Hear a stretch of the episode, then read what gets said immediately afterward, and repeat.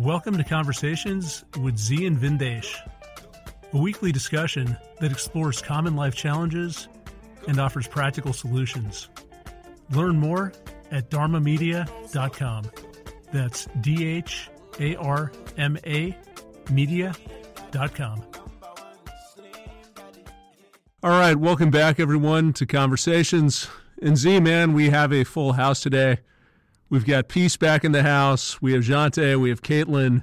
We are ready to have a conversation talking about honor, talking about reverence, talking about some of the things that your old ass attaches a lot of importance to. And as we're discussing this, back in the day, it feels like things were different, or maybe you just live by a different set of standards than what we see today. So if we look at your life there's a certain code that you live by, as we've been talking about. You stick to your word. The whole reason the Dharma Health Institute exists is because of the promise that you made to Mr. Navies that you would use your knowledge to help humanity. Uh, there's a tendency you have to just take care of other people. And at times you do it because they're clients. At times you do it because they're friends. At times it might just be that people need help and you're there and you can help. You don't really think about what the cost is. You just do it there was the tsunami back in 2004, and without really thinking about what it would take to help, you felt like you had to help. You got on a plane, you went out there, you spent time over there, and not only were you able to help, but that was very restorative for you. So it's not just something that you do out of the goodness of your heart. There's a certain benefit that you get. Reverence is a part of this too, uh, having respect for traditions, having respect for knowledge having an appreciation for the people, the mentors who've shaped your life. Also, having a respect for your own limitations, uh, for the fact that we don't know everything. We've been talking about people who get into trouble sometimes on podcasts uh, or on social media because they try and come off as authorities and they get over their skis. Not that they're necessarily saying anything that's blatantly wrong, but they're positioning themselves as an authority without really disclosing the limits of their knowledge, without disclosing the fact that it's provisional. There might be other points of view to consider because that's not something that people want to hear. It's not as sensational. It doesn't draw in as much attention. So it's interesting because we live in this world today where it seems like there isn't a place for honor and reverence. These things just aren't rewarded in the material world. The things that are rewarded are the things that we can quantify. And that's why we want to have the likes. We want to have the houses. We want to have the cars. We want to be able to take pictures of things and have standard measures that we can share with other people. So when we go to cocktail parties, we can talk about how much money we made on Tesla or Bitcoin or how many vacations we've been on. There are a a standard or a series of standard measures that we've all bought into. And these are measures of success and this is evidence theoretically if a life well lived. If we parade this around, we feel like, okay, we've done something with our lives. The problem with this is that in practice, often it doesn't work. You know, we can have a tremendous amount of money, but maybe we don't have health, maybe we don't have good relationships, maybe we die alone. Uh, we can have a ton of followers on social media, but no friends and no intimate relationships. So, what becomes interesting is that the things that we can't necessarily quantify uh, these concepts of honor and reverence, uh, some of the things that may seem outdated, actually have a place in this world because without them, we end up in more of a meaningless existence uh, where uh, there's no foundation of substance. We have nothing to fall back on. We don't have that character. And when I think about character, that's really the building blocks of ourselves. Uh, do we feel good about who we are? Do we have something that we believe in? Do we have a code that we live by? And if we do, then we don't always have that uncertainty as we go through life about, am I doing the right thing? Am I not? And when we have that uncertainty, life is kind of a race. It's a scramble to find something that has meaning, but we're always searching in the wrong direction. We're searching for these standard measures, these things that we can quantify, the more subtle aspects of ourselves, but uh, those that are the deeper aspects of ourselves, the more foundational aspects, we ignore. And then we're constantly struggling excuse me, we are constantly struggling to fill that void without even realizing what's really missing. Uh, so it, it, becomes a pretty interesting situation. And as we kick off this conversation, there are different directions we can take it, but I just want to hear from you and uh, what some of your experience has been, the way that you've lived versus what you see in today's world. Uh, give us a sense for what that disparity is and what the role is today. Uh, if you look at the world, is there still a place for honor and reverence? Yeah, Vin, I, I am going to really be careful, and I hope everybody, um, Jay and Caitlin, please keep me in check to not be too nostalgic, because things weren't. Uh, uh, you look back on the past. Oftentimes, they have this old saying: the the older I get, the better I was. You know, and I, I don't want to do that. I want to really think about where I'm at right now, and the things that helped me through very, very difficult times in my life. Um, and a lot of times, if you if you peel away everything, underneath there were these underlying ideas and principles about life when the chips were down that get you to the next place, that get you to the next place so you can finally get up, to finally you could try again or do better, right? And I was thinking about as I as I hear the events of the day and that you deal with people. I'm driving home quiet, oftentimes at night, and this loneliness, this unbelievable loneliness comes over you after hearing about the news of the day or you work with people. It's like the death of honor, the death of reverence.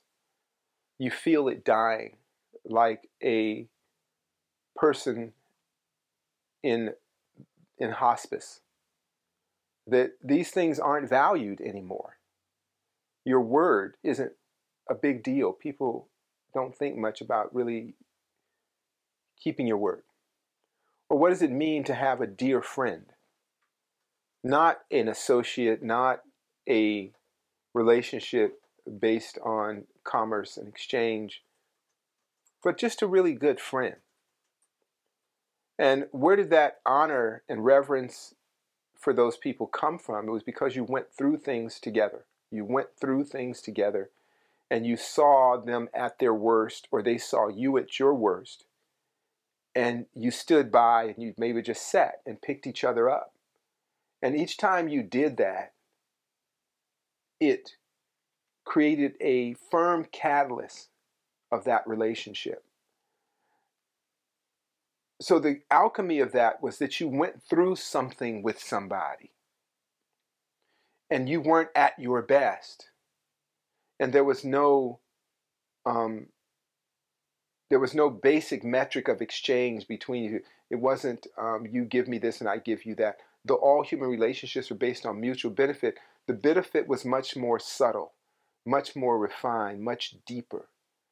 Nature pours a vacuum so wherever there was a missing piece that friend filled that piece up, that comrade, that person with a shared mission. And, and that in itself bound you with the cause célèbre that you had with each other. That caused that esprit de corps between you and those people or that person. And it's not valued. We don't talk about that anymore. We we measure depth and success by imagery and likes, superficial imagery, not even depth, but just story. More and more, I hear stories being told that have no real context to any lineage. People just make up stories and they become famous and well known, and their names are repeated over and over and over as if they invented the, the cure to a disease. And so if you come through this era, it's exhausting. And I'd imagine for those of us who have opted out and are trying to be healthy and well, because those voices are so loud, you can't really hear the voices of honor, reverence, loyalty, sincerity. You just don't hear it. Maybe it's still there, but the other stuff is so loud. It's so loud, Vin. And so that's where I feel sad sometimes. Because you're not understood. The, the, the, the space between you and other like minded people are very far. I was talking before we got on the podcast about cultural immersion and cultural, what do they call appropriation? I don't believe in things called cultural appropriation. Um, I think that we are common humanity that exchange and share cultures with everybody we encounter.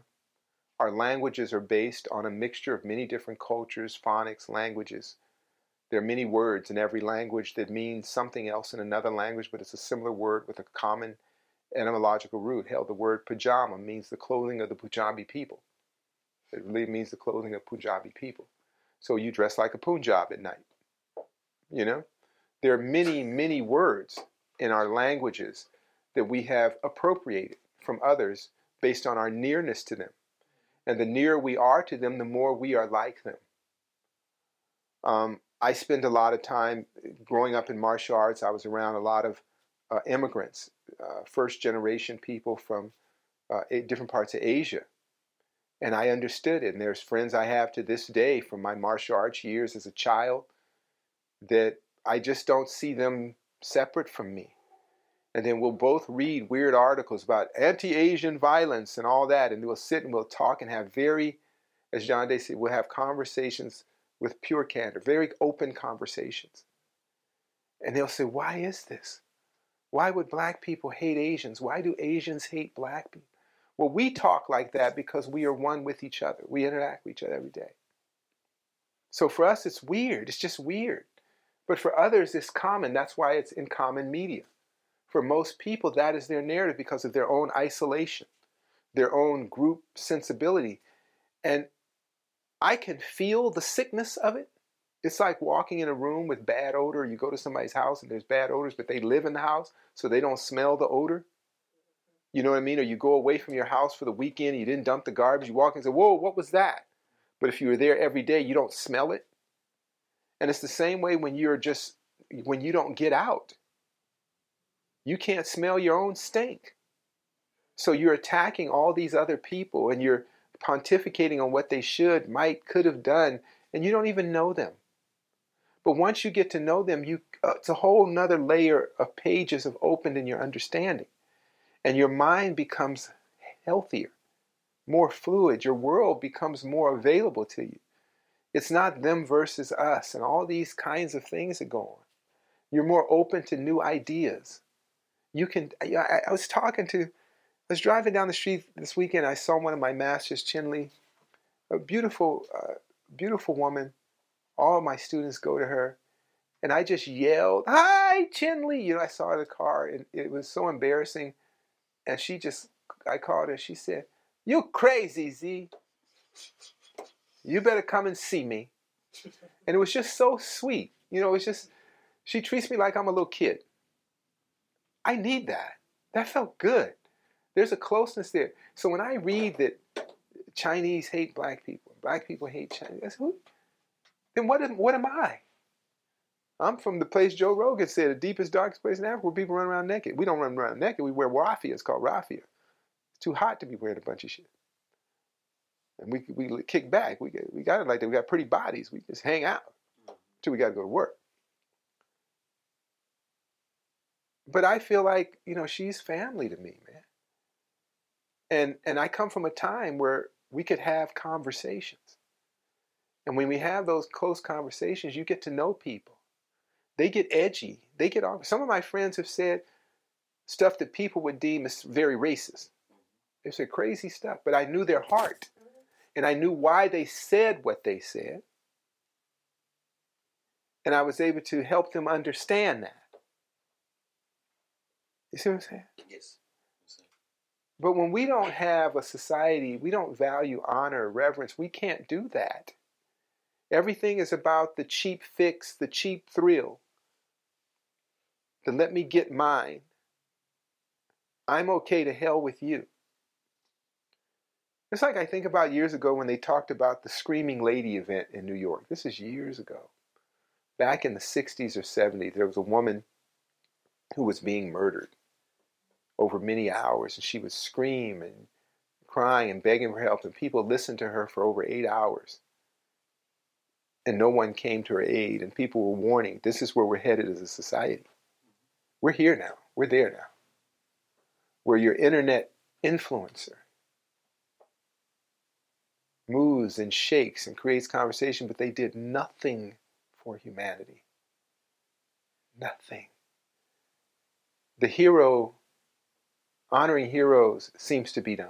I'm not going to say it's dead because amongst the opt outs, we still honor our folk. We still honor each other as an exercise in health and well being.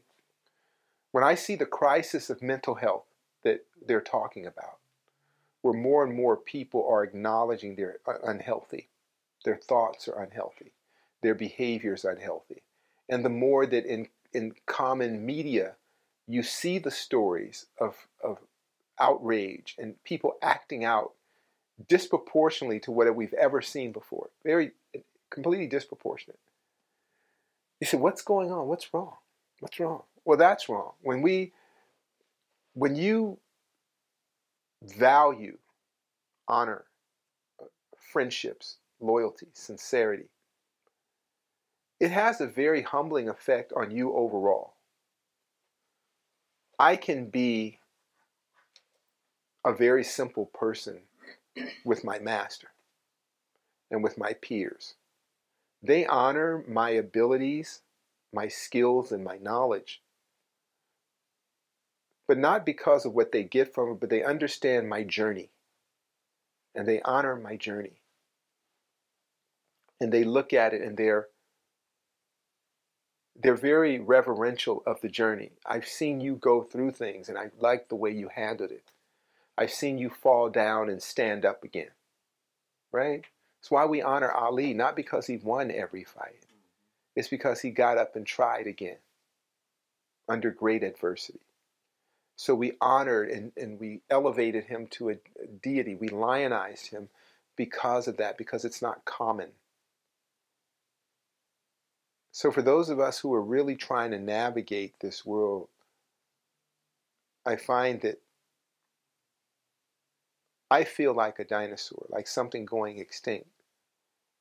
But while we're here, let's ride it. I, I, I, I was just sharing with everybody, I don't want to trade with anybody else you know, Peace, you and I were just working out before we started. I'd always tell Peace whenever he's come over, we're going to do a little workout.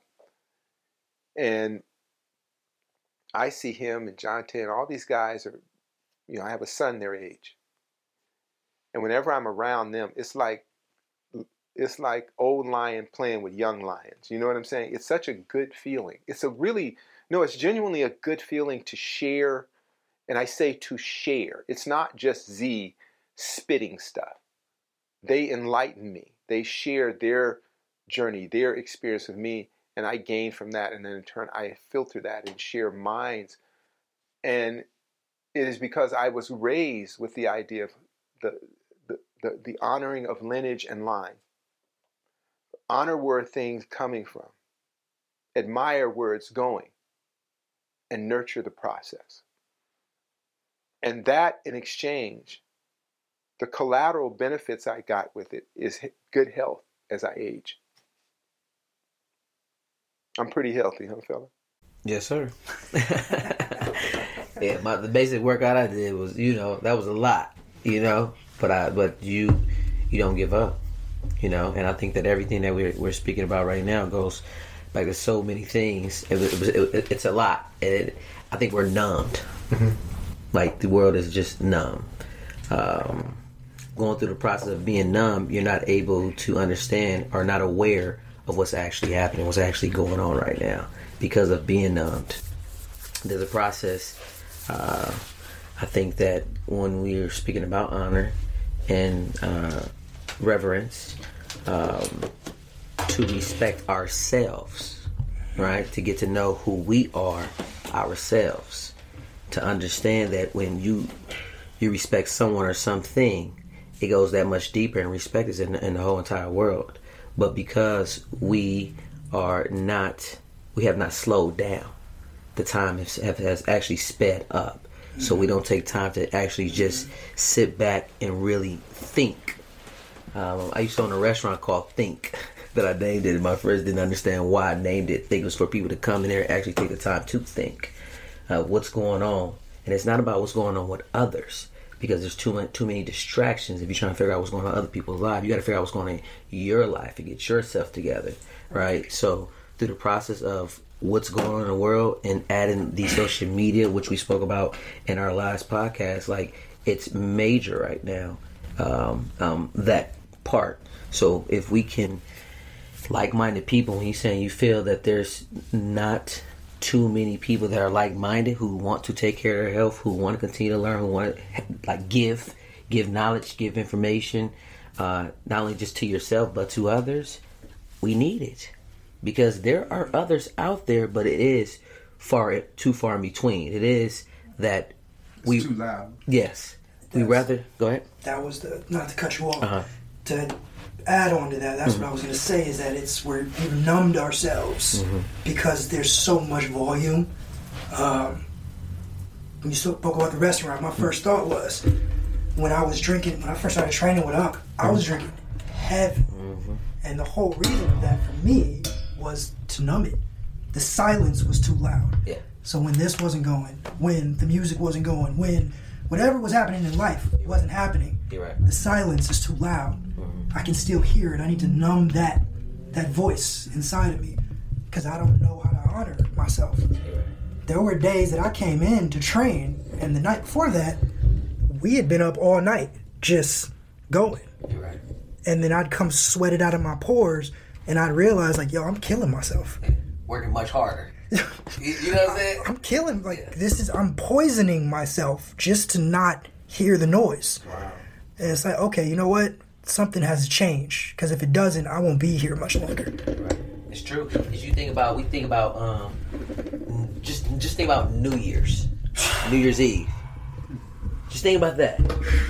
People speak. Uh, I guess you're supposed to make um, a ritual, a resolution Yeah. going into the new year, right? But I'm still going to go out and do the drinking. I'm still going to go out and do the party. I'm still going to do that be- day before, or the evening before, or the morning before, right? An hour before. Uh, yeah, right. so how is that going to be changed now?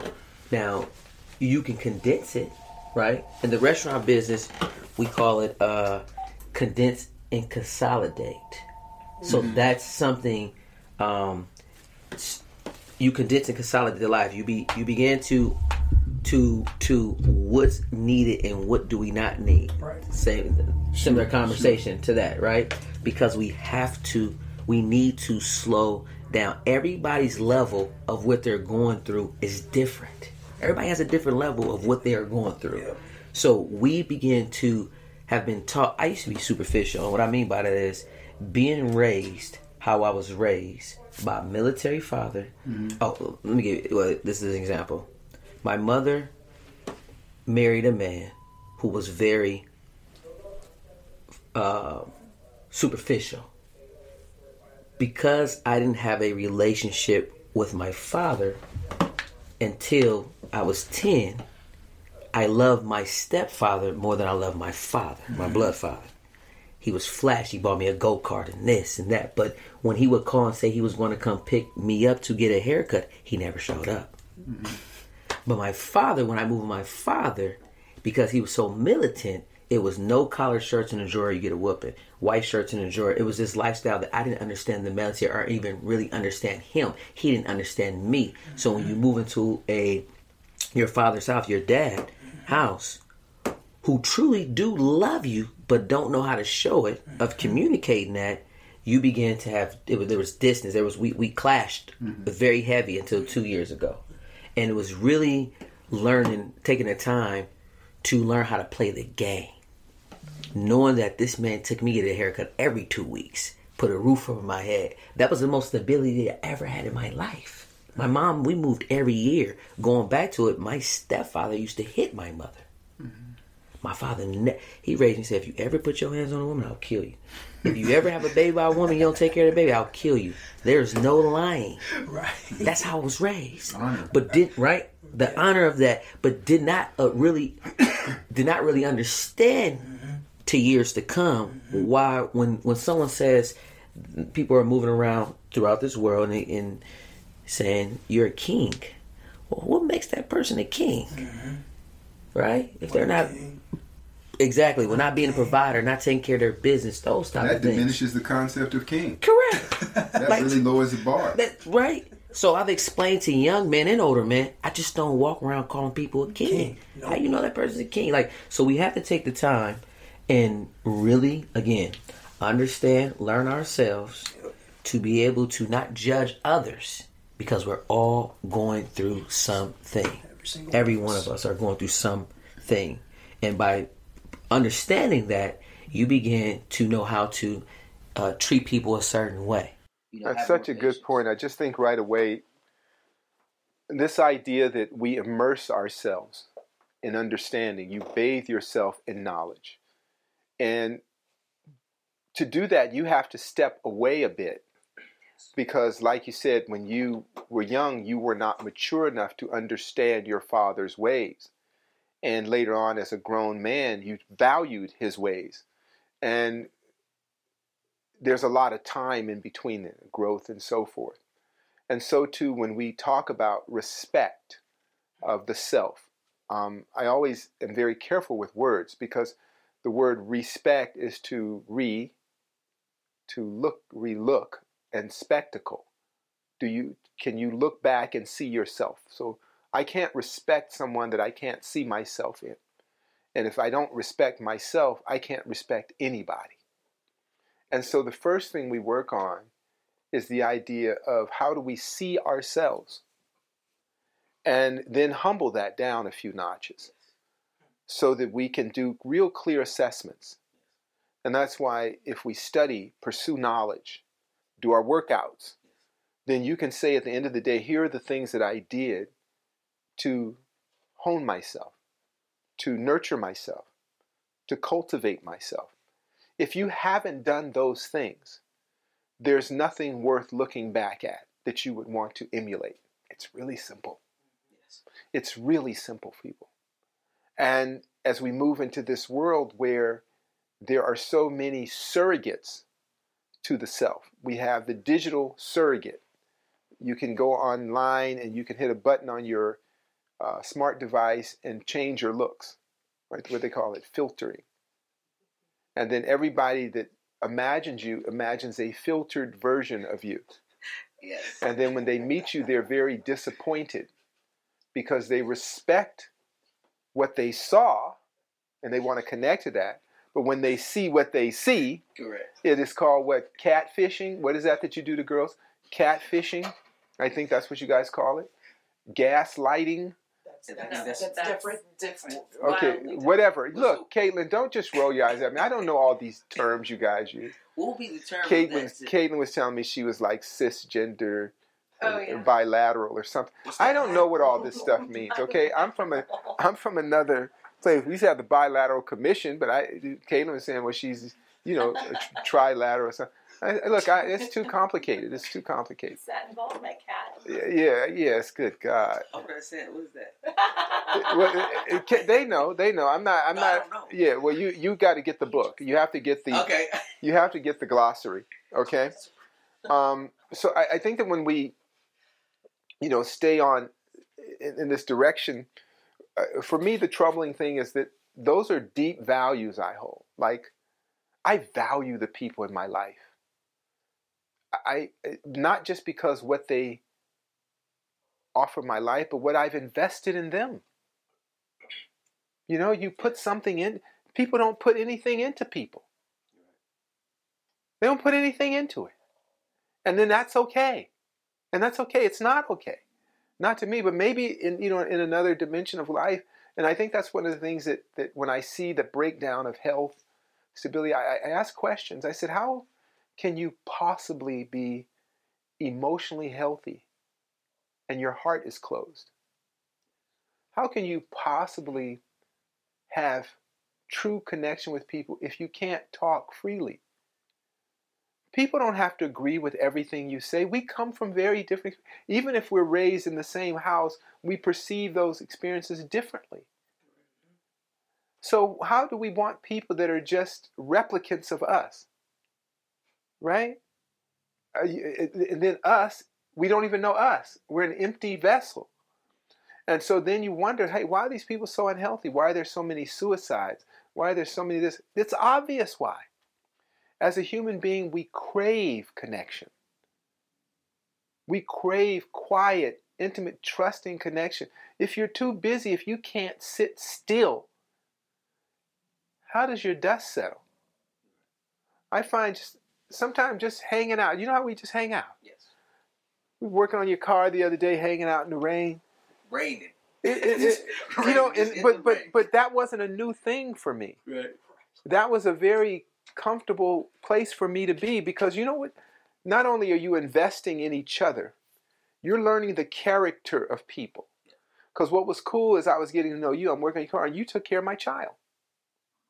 Just organically took care of my child while I was doing that. That's called trust. That's how you build trust.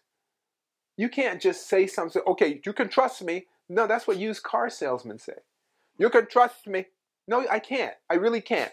when somebody says you can trust me and you haven't really been through anything with them, you cannot trust them. Okay? Correct. That's like a sign that you shouldn't trust. Keep your hand on your gun at all times when somebody says that. Right? Oh, you think I would do that to you? Yeah, no, I know you would do that to me, given a chance. Because I need to see you in the rain. I need to see you under duress. I need to see you in a tight spot. I need to see you trying to make the clock or adjust your schedule for me. And I do the same for you. You understand? And then after a while, it gets easy. It's another kind of quant. Uh, it's another kind of commerce that I was speaking to you earlier about, Vin. That's quantizing those little experiences. Those little experiences, layered and layered and layered, create the the cable of a relationship. A single spider web is not that strong. But you get 10,000 spider webs and wrap them together, and they're the strongest cable known to man. So every little thing, every little web we weave with one another develops the character of deeper relationships. Take that away, and what do you have? Nothing worth having. And then when that thread is broken, your mental health is fragile. I think about the situations of the moment and the rise of the influencer era, and not just knocking them, but everything that goes along with that. That we can be rewarded and made famous for not doing anything for humanity. I think it's great if there are people who are doing things that are enlightening humanity. That's what we're trying to do with our work. I hope that for the opt outs and people like that, that we come up with nice ideas how to navigate the world. Because I'm seeing common challenges and problems with people. I see people are lonelier than I've ever known. They have because the, the this this idea that we can't communicate without offending. So that's a problem. So the bar of offense becomes lower and lower and lower. Almost anything offends people. So people just don't talk to each other. People just don't talk to each other. I know couples that don't really talk to each other. It's bad. Family rifts because they're upset by something you said. Whether it was true or not doesn't matter. Whether it was relevant, it's just the fact it didn't make me feel good. So this race to the bottom, this race for everybody to feel good all the time, the very physics of that, the very way that you pursue endlessly pursuing comforts makes comfort elusive. I just it, it, it's like uh, I, I remember years ago when someone came to Tai Chi, he had never done Tai Chi and was upset because they didn't know Tai Chi. They were upset with me because they. I said, "Do you see how the so every they, they wanted to be really good?" And then I remember we used to have a beginner and an intermediate class, and and all the people used to want to go to advanced class. You get somebody right off the street, and they say, "I want to take the advanced class." I said, "Have you ever done it before?" No, but I pick up really quickly. I said, so they get in the class and they say, oh, can they slow down? I say, no, that's the beginner class. I don't want to be called a beginner. I said, well, I can call you a cab or an Uber and you can get the hell out of here. And they were very upset. And that's when this trend began. And I saw it more and more. You understand what I'm saying? Everybody wanted to be the best without first being the worst. So that brought several things to mind, but I'll synthesize it down. Um, when you talk about we talk about candor, something that comes to mind. I, I wonder, knowing your background and knowing like you know you came up around my family, families have known each other for however long. How much of that do you think is the circles that you were in versus society at large? Well, I think, yeah, you're, you're, that's a good point because of the things that I was drawn to and interested in were always things that had that sort of nobility. I was always drawn to martial arts, not just for the skill, but I love the community of martial artists. I love the idea of the bow of respect and the return of the bow. The level of skill and the journey to skill. I also knew people who readily sacrificed themselves for greater ideas, be it intellects, be it people involved in social movements. They were willingly ready to make great sacrifices. So that's all I was really around. And as I got into the world, when I saw people who lack that, I never was drawn to that. I never found cowardice or things like that attractive. I never found the person was really, really quickly to bail out on others. I, I never found that person an admirable, someone I wanted to be like. So you make a good point, and it goes to even a worse point for me that I feel more like a dinosaur just answering that question. Um, and it may have to do with with what I was around, but I look now at the reward of that moment as I sit with you guys, and it's given me pretty much a muscle bound spirit and a muscle bound soul. And it's carried me through things that many people did not make it through. Um, I've never lost the passion for the pursuit of knowledge and understanding when many people have. So, yeah, it has a lot to do with the circle of comfort that you find yourself in and the circle of discomfort. Like sometimes I was around very uncomfortable people. And I've shared that with you, but because they had knowledge or something that I valued and respected, I focused on that and not the temperament or personality of the person. Because there are people that were very talented and very disciplined, but very, were very tyrannical as characters because some of them were damaged or some of them had uh, low dimensions, high frequency but low dimensions of their ability to interact. You see that in artists. You'll see an artist who's really good at art and nothing else. People should never ask a basketball player their opinion on you know, uh, the polar ice caps and global warming. You should probably ask a meteorologist, but don't ask that meteorologist to lay a three pointer up because they haven't invested their energy or time in that. So I've always learned to revere people for their station. So whatever that is, and, and luckily my mentors and things taught me that so that I could judge less the overall person, look specifically at what I was there to entertain or gather from that person. Because you find people that are immersed in disciplines, but they don't do other things well. I can use myself, for example. I'm I'm relatively well read. I'm well versed in certain things. I understand medicine, engineering, all that really well. Um, but I don't understand a lot of social things. You guys have called me on that. I'm completely blind when it comes to certain things that I'm not interested in. Right? And so I'm trying to learn and be better. That's why I try to surround myself with younger people so I can learn these things a little better. And just for the sake of learning, I don't have an end goal. I just want, I find that, that knowledge is the elixir of life, it is the thing that keeps you inspired. I'm excited about the books I read. go to my house, I pull a book. It's exciting. I'm exciting to hear things that are interesting um, that that that, that I, I find that awakens me or skill. I've always admired people with skill, whatever the skill is. I admire skill and the journey to skill because I've always felt that you could do anything you want if you commit yourself to it, and that's something I learned from from from my mentors.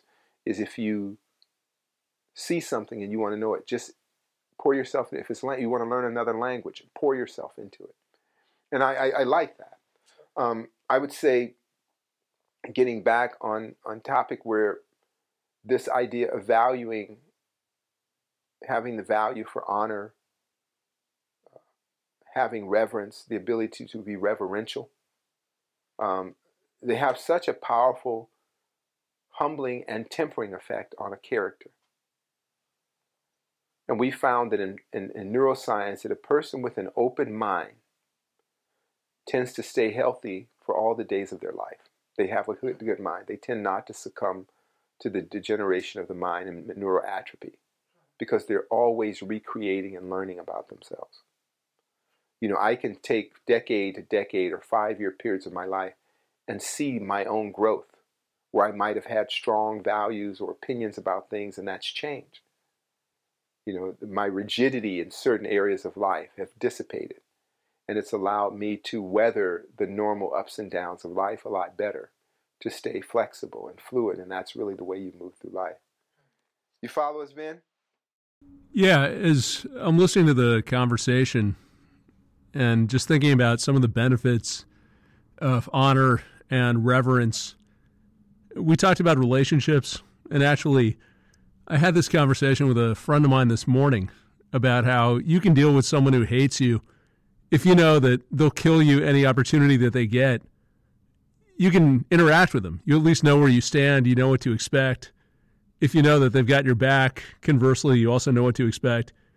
But if you're dealing with people who don't have that integrity, who don't stand for anything, who are just opportunistic, willing to go in whatever direction, there's no way to relate to them. There's no predictability.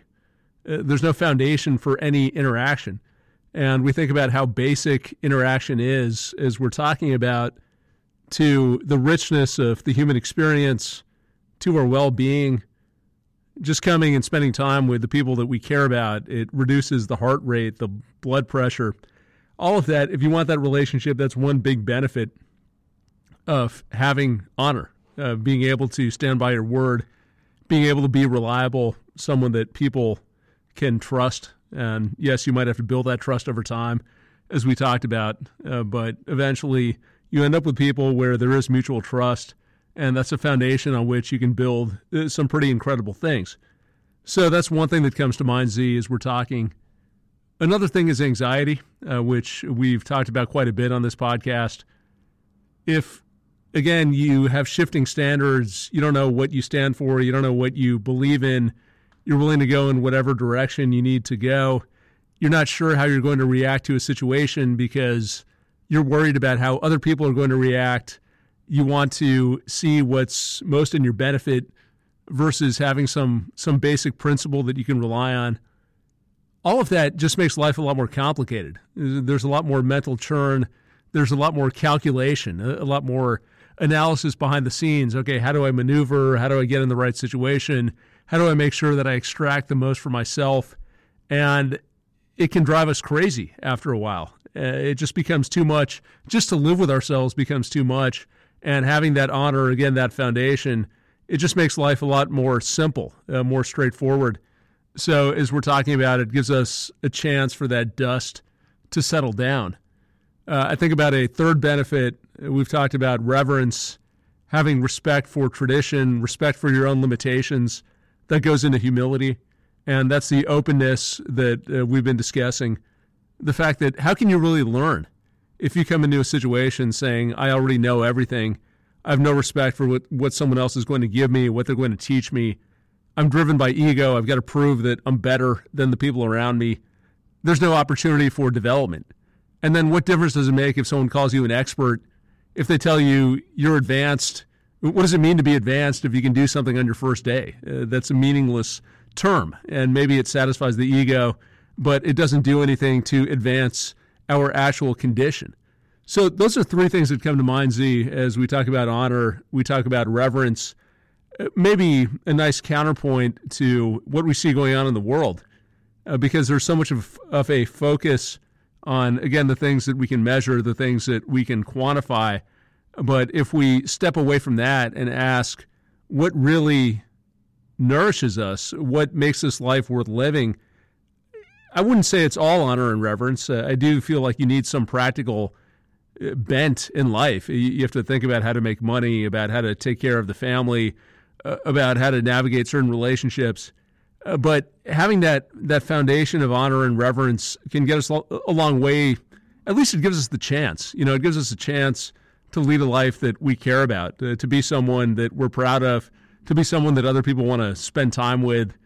Uh, it gives us a chance to to just sit still, uh, to be quiet, to enjoy the moment, uh, to to cultivate knowledge, to improve ourselves.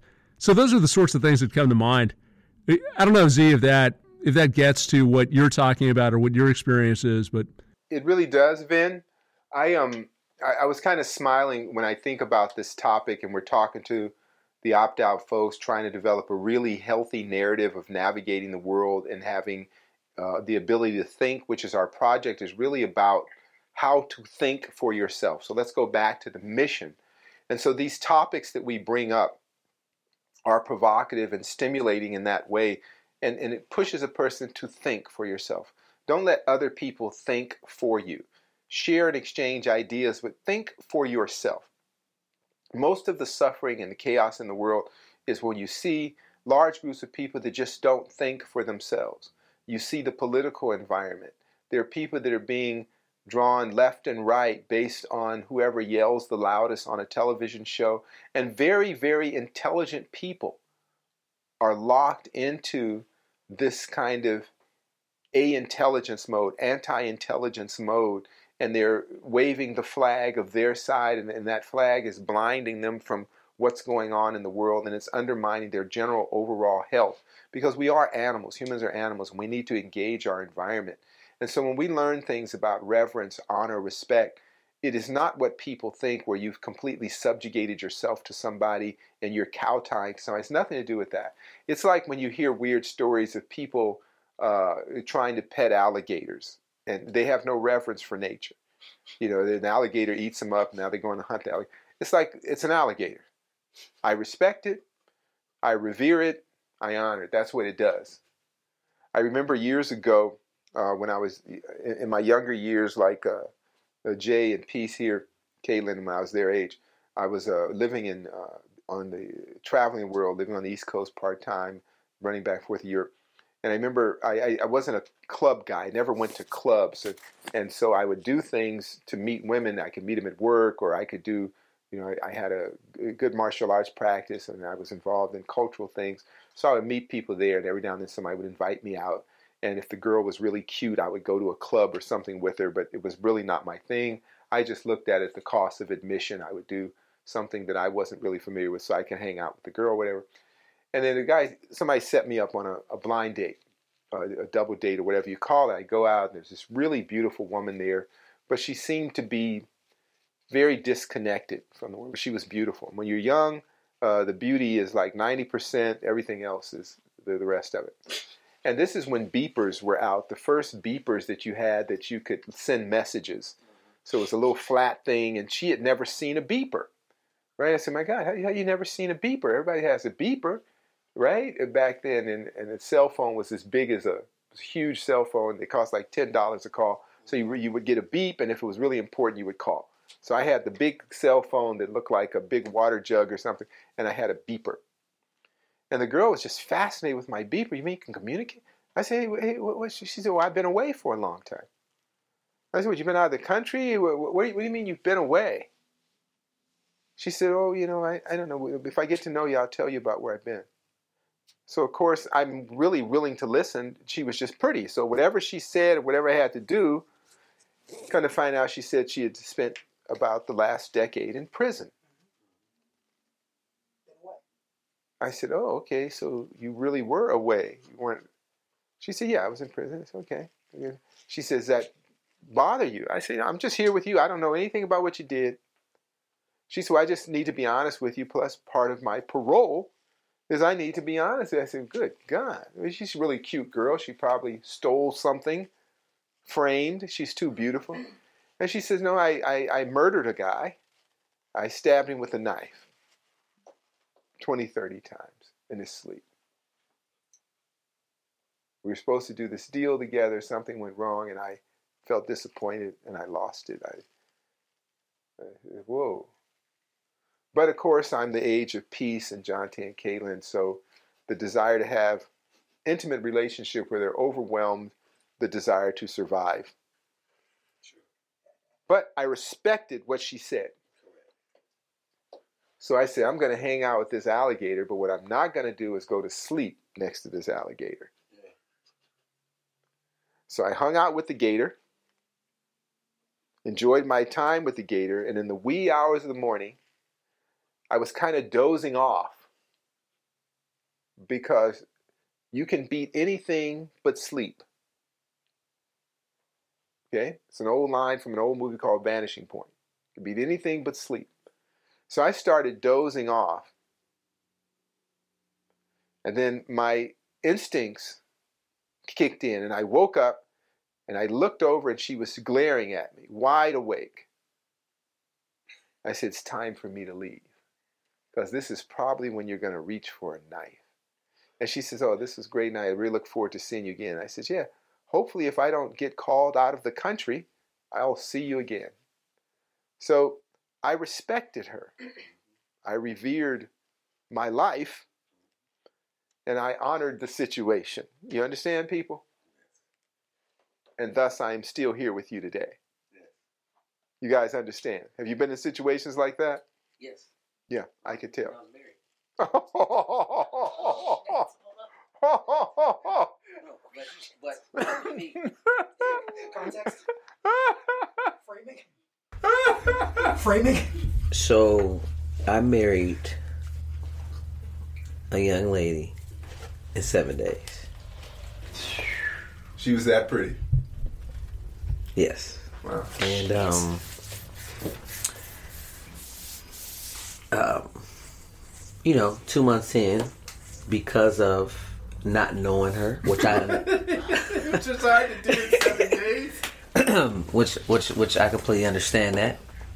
Um, we got into a argument, which triggered just trauma, and you know found her in a tub where she had slit her wrist. So picked her out of the tub, laid her down, and spoke. To, you know, my mom consoled her, and um, she spoke to me and let me know before she two months before she met me, she did not want to live anymore. Great. You know, so uh, I told her that you need to get. We, I, I would love to get you some help because I know that how how I am. I would love to be that person for you, which when you're with someone, they're not able to understand what you're saying. You're not able to help somebody that you're with Right, in that right. sense, right? So me helping you is going to the place with you, and Right, you releasing that trauma. there, yeah. right. And uh, two months later, uh, she didn't get the help, and then we got a divorce. And it was, and it was, it was, it was, the hardest thing was seeing her move. That was the hardest thing, because the fact of, like, I understood that some people who I've told this story to said that you should have never married in seven days, but actually, I saved her life. Mm. Where she's married now, you know, Got help. got help, Got her medication. the whole nine yards. Mhm, yeah. So if who's to say if we weren't, if we did not get married and go that deep? Because somebody said, "Well, you didn't have to marry her." Well, we wouldn't have ever got that deep. We're not moved in together Right. and family and son. You know, like there was a whole family moving Sure. my home. So I think that there is.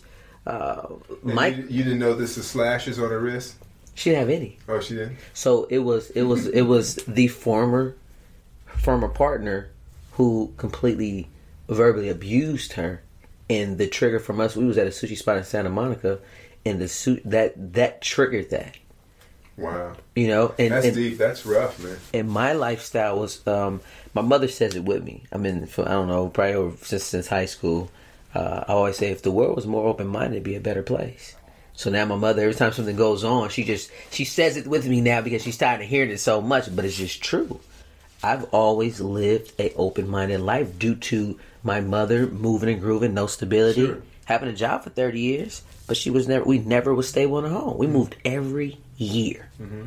And then you move with a father, right? And then you see that you eat at the dinner table together. So my dad used to call me an accident my whole life living with him. You're an accident. You was never supposed to be here. You're malnutrition. Your mama never fed you. So you in a home like that, it's like you just beating me up. So I used to sleep on the. We had our we had a room. I had my room, and I would sleep on the floor. And my dad would come in and say, I'm to whoop your ass if you don't get off the floor and get in that bed because I didn't want to sleep on anything that he owned. I already had to live in the home. Mm. So I would slay, lay on the ground. Just a rebel without a cause. Yeah. yeah. And then I ran I ran away to Mexico for a whole week. Mm. And then my, my in high school and my grandmother said, if you put your hands on him, I won't let him come back. You know? So my father said he, he didn't put his hands, he put me on punishment, but he didn't put his hands on me and I moved back home. I didn't know it was in Mexico. I just went.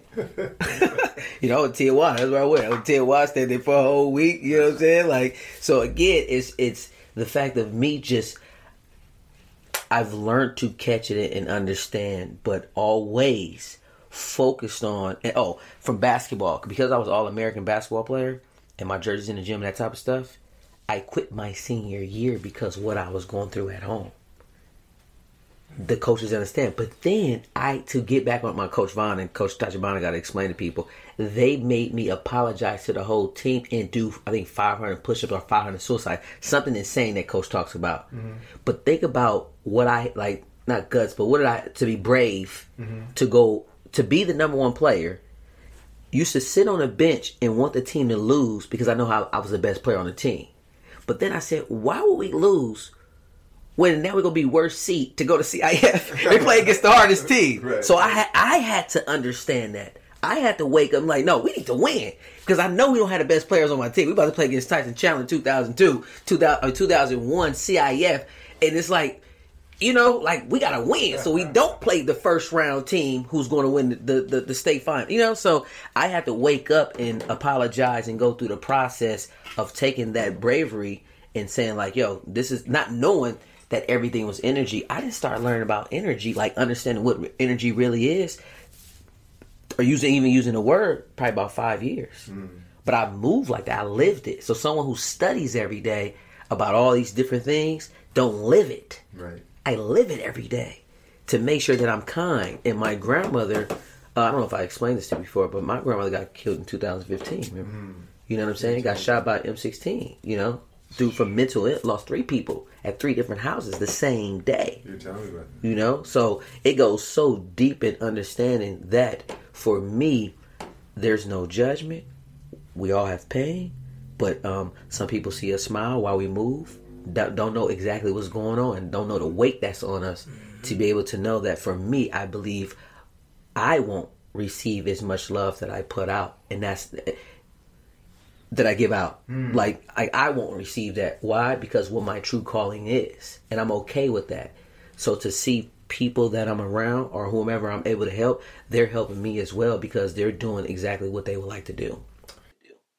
Yeah, I, I, I, I share a, a, a good portion of that sentiment. I, I would just like to, as we start to close, for, for all the folks that we're talking to and we have these nice conversations, uh, when, when Peace talks about this idea that you don't get the love back that you put out, I would want to offer a correction to that because love is an intangible, and sometimes love is for the sake of love. It's not for any other thing. Just love because you can be loving, and and it is as we try to work on ourselves and be on this kind of arc of opt out folks. Um, think about what Rumi says or Kahlil Gibran says on love. Love is is worthy of itself and it abides by itself. Don't ever stop yourself from being loving and open hearted. And I would say in my my my small experience in this short life is that be it bring you pain, bring you pleasure, bring you a tear, a smile. Uh, being open hearted has had the side effect of strengthening my whole being. As I said, I get to meet people, live amongst people. I have such if if if there were ever to be a portfolio of life and the people I know, there would be very few people that could match my life in terms of people. And it's just because I'm fearless enough to be open hearted. And so the love is like a stream, it just flows. And you can share it, receive it, give it away, do it. And then it's different because you do go through episodes of barrenness. And the loneliness doesn't come from lack of love, it comes from lack of understanding. Some people, the, the, their, their loneliness may come from lack of company or, or, or lack of something, a lack of the declaration of love or intimacy. Some people need de- declaratives like "I love you" or "I am thinking." They need a note or things like that. But as you get to know yourself, you know what that piece is that fulfills you, what ingredient in the cake of life you need to make it just savory enough, just tasty enough. So I would say, think about this idea that let go of the idea that you will get the love back you give. Because love, you have to prove yourself deserving of it. You can't just say, I deserve love. Love says that you deserve it. And that's just by being. You know, you're, you're you guys are all great people and, and, with all of our perfections and imperfections. And uh, uh, that's the thing. So I'm, I'm going to end on that. What are your thoughts, Vin? Let's shut down the show. Yeah, my thoughts are that it's been a cool conversation. Uh, peace, appreciate the input. Jonte, always good to have you. So I feel like we got some good perspectives on this topic. And uh, love is a good place to end. It's always a good place to end. I would put it in the category of some of the more intangible things that we've been talking about fits with the honor and the reverence. I would just say step back and, and focus on what's important. I mean, it's the same opt out message that we talk about a lot. No need to chase standards that everyone else is chasing. Uh, let's understand what brings us satisfaction, peace of mind, and move in that direction. Hey, Vin, before you go, I just want to ask you something real quick. What do you think about, you know, a lot of the stuff in, in, in common media, mental health, suicides, you know, you hear about uh, all this stuff. And, and what I think about is at that moment when all this stuff is happening, when this anger and rage and not wanting to live, where, where's the love? Yeah, my thoughts are that it's been a cool conversation. Uh, peace, appreciate the input. Jonte, uh, always good to have you. So I feel like we got some good perspectives on this topic. And uh, love is a good place to end. It's always a good place to end. I would put it in the category of some of the more intangible things that we've been talking about fits with the honor and the reverence. I would just say step back and and focus on what's important. Uh, I mean, it's the same opt out message that we talk about a lot. No need to chase standards that everyone else is chasing. Uh, let's understand what brings us satisfaction, peace of mind, and move in that direction. Because I just thought about that. I had the image when I think about all this suffering and weirdness and the rumors of war, and, and I, it's not a lightweight thing. I, I'm I, I'm a pretty martial person. I just think about when you got love in your life, you're just not mad at people. You know, you, you want to be here. You look forward to tomorrow, don't you? Yes. And basically just explain like the understanding of what is love, what is unconditional love, what is love. You know? Well, because some people it. think that they've received love and that that what you received was not love. But that's the question of the ages, huh? Yeah. You don't see it though. No. When you're in that place, you don't see the love around you. Yes, and, and that's something we could all work on. Just where's the love? If you enjoyed the show, please consider leaving us a review on Podbean, iTunes, or your favorite podcasting app. Each five star review helps us bring you more unique and insightful content. Learn more at dharmamedia.com. Peace.